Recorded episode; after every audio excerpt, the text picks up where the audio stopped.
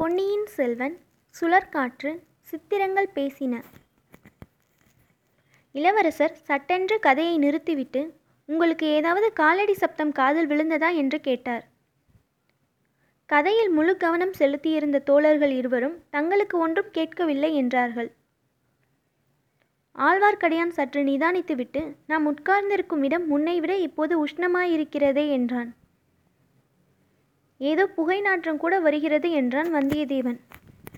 ஐயா, இந்த இடத்தில் அபாயம் ஒன்றுமில்லையே என்று ஆழ்வார்க்கடியான் கவலையுடன் கேட்டான். அபாயம் ஏதாவது இருந்தால் காவேரியம்மன் கட்டாயம் வந்து எச்சரிப்பாள், கவலை வேண்டாம் என்று இளவரசர் கூறி மேலும் தொடர்ந்து சொன்னார்.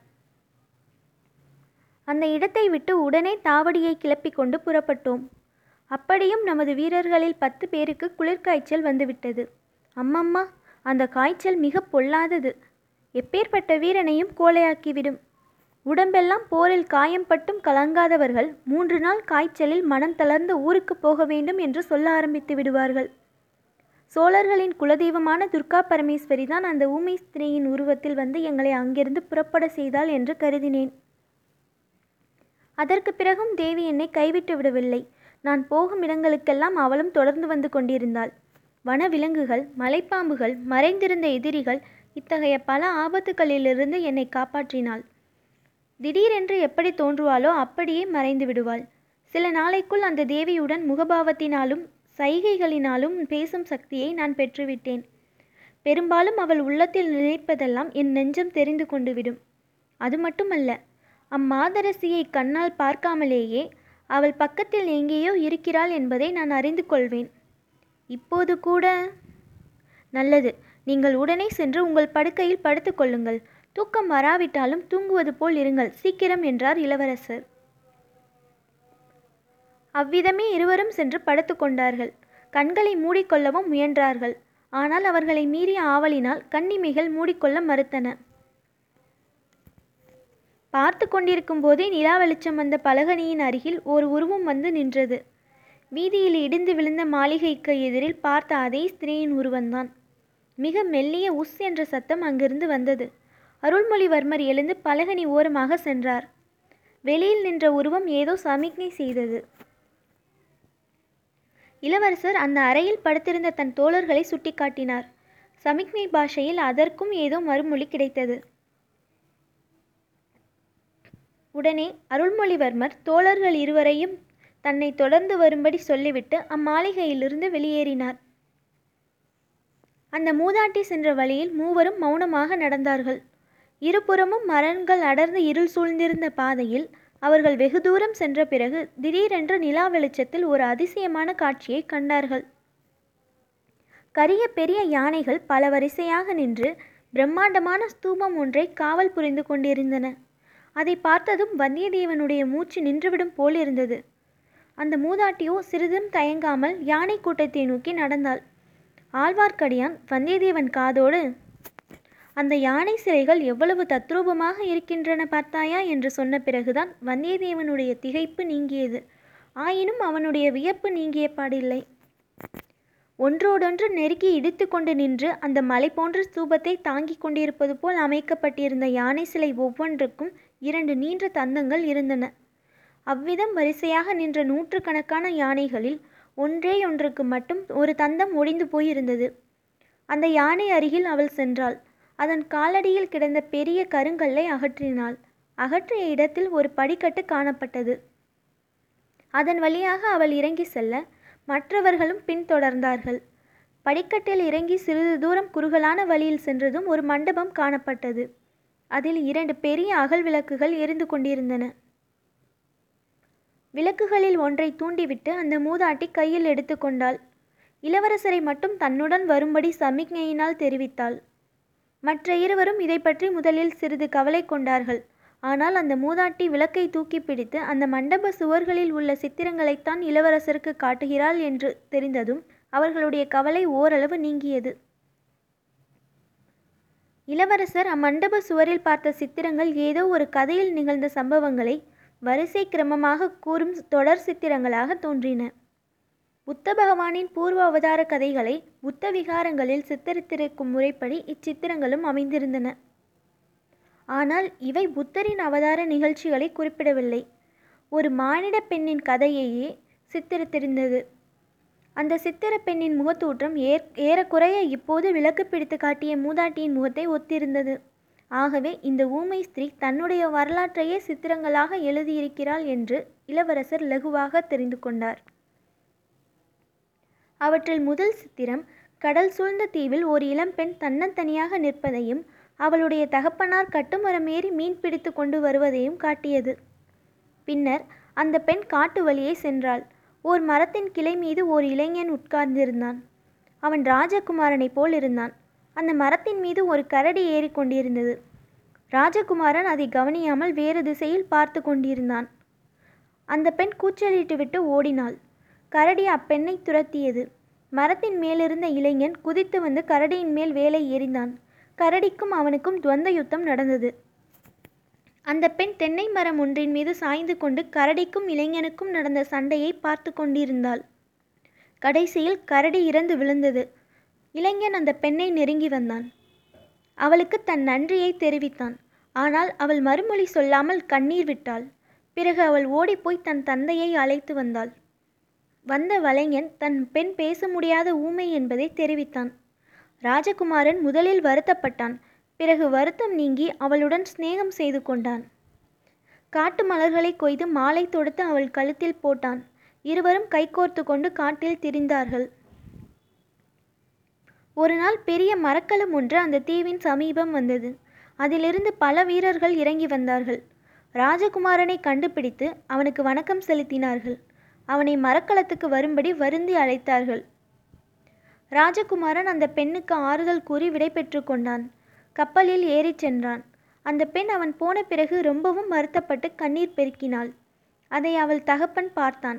ஒரு படகில் அவளை ஏற்றிக்கொண்டு கடல் கடந்து சென்றான். கலங்கரை விளக்கம் ஒன்றை அடைந்து கரையில் இறங்கினான். அங்கே ஒரு குடும்பத்தார் தகப்பனையும் மகளையும் வரவேற்றார்கள். எல்லாருமாக மாட்டு வண்டியில் ஏறி பிரயாணம் போனார்கள்.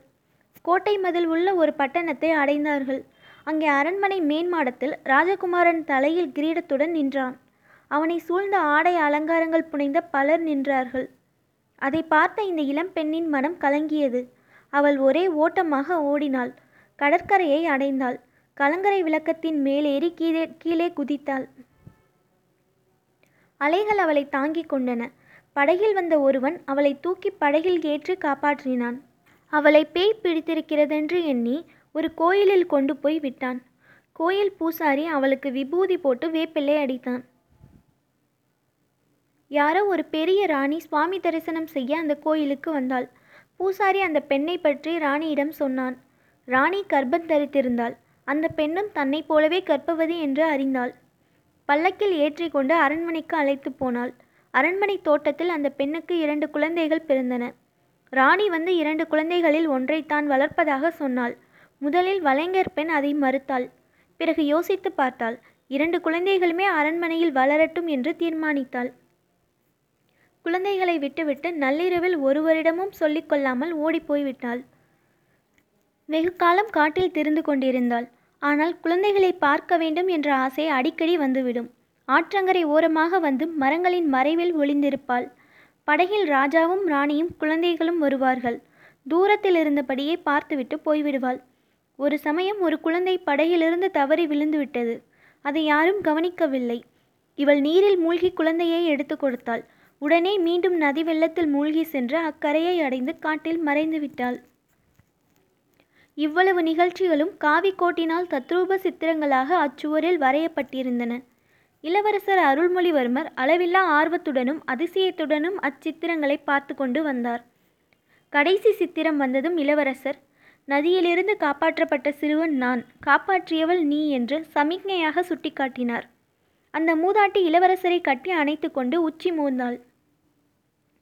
பின்னர் அந்த மண்டபத்தின் இன்னொரு மூலைக்கு இளவரசரை அழைத்து சென்றாள். அங்கே எழுதியிருந்த சில சித்திரங்களை காட்டினாள். அவை அவளுடைய வாழ்க்கை நிகழ்ச்சிகள் அல்ல.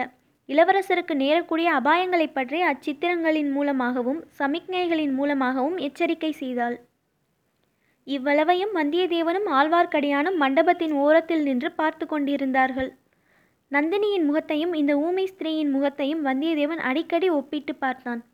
அவன் மனத்தில் பற்பல எண்ணங்கள் உதித்தன, பற்பல சந்தேகங்கள் தோன்றின. அவற்றை குறித்து பேசாத சந்தர்ப்பம் அன்று என பேசாதிருந்தான்.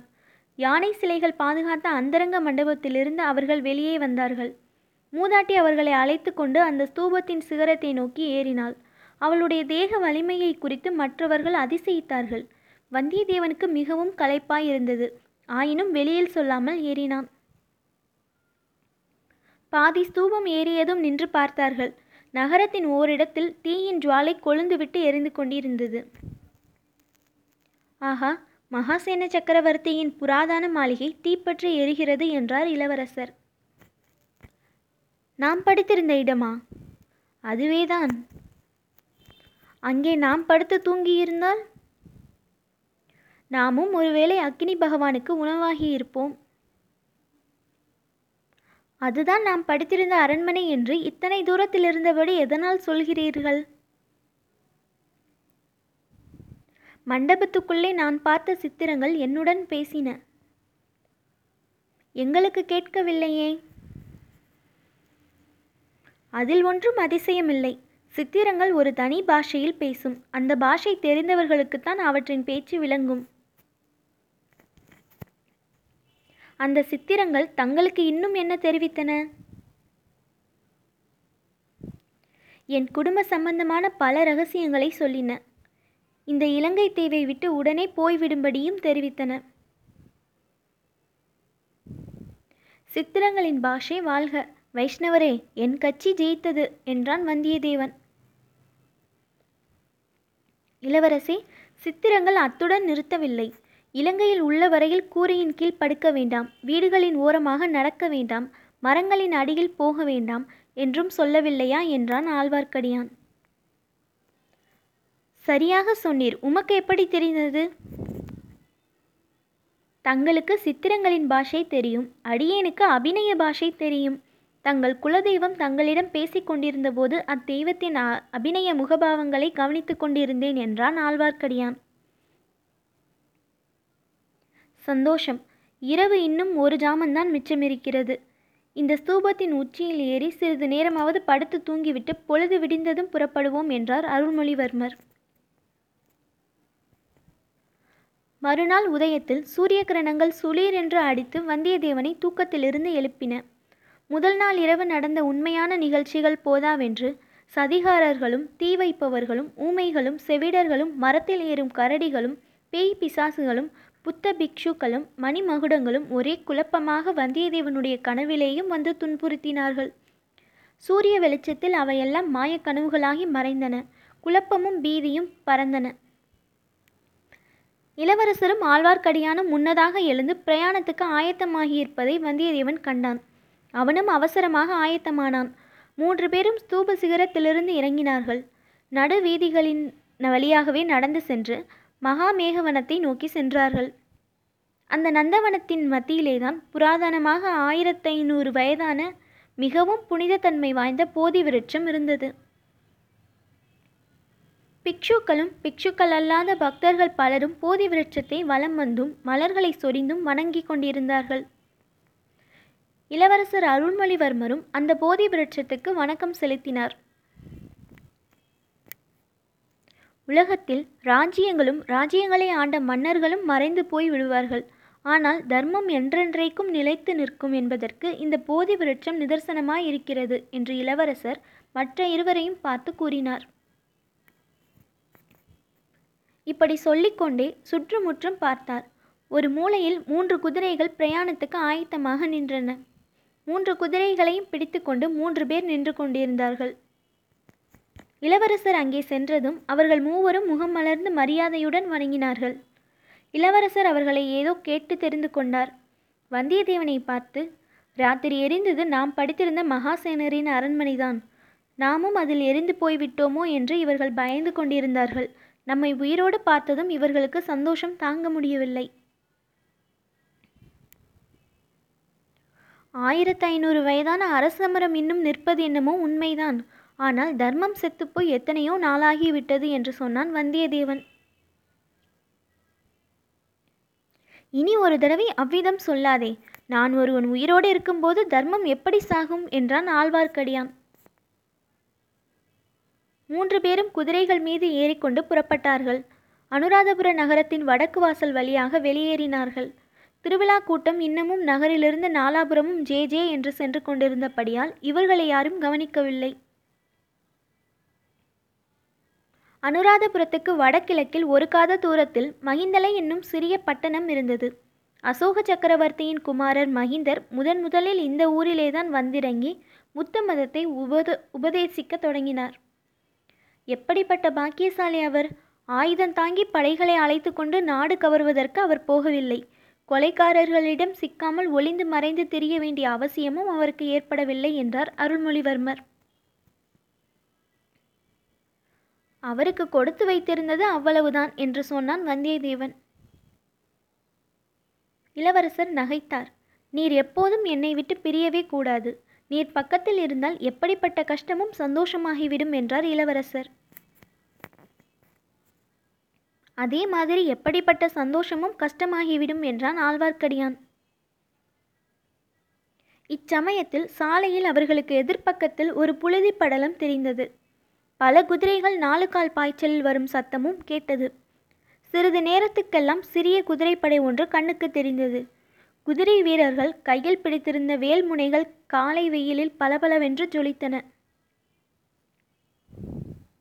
ஐயா, உரையிலிருந்து கத்தியை எடுங்கள் என்று எச்சரித்தான் வந்தியத்தேவன்.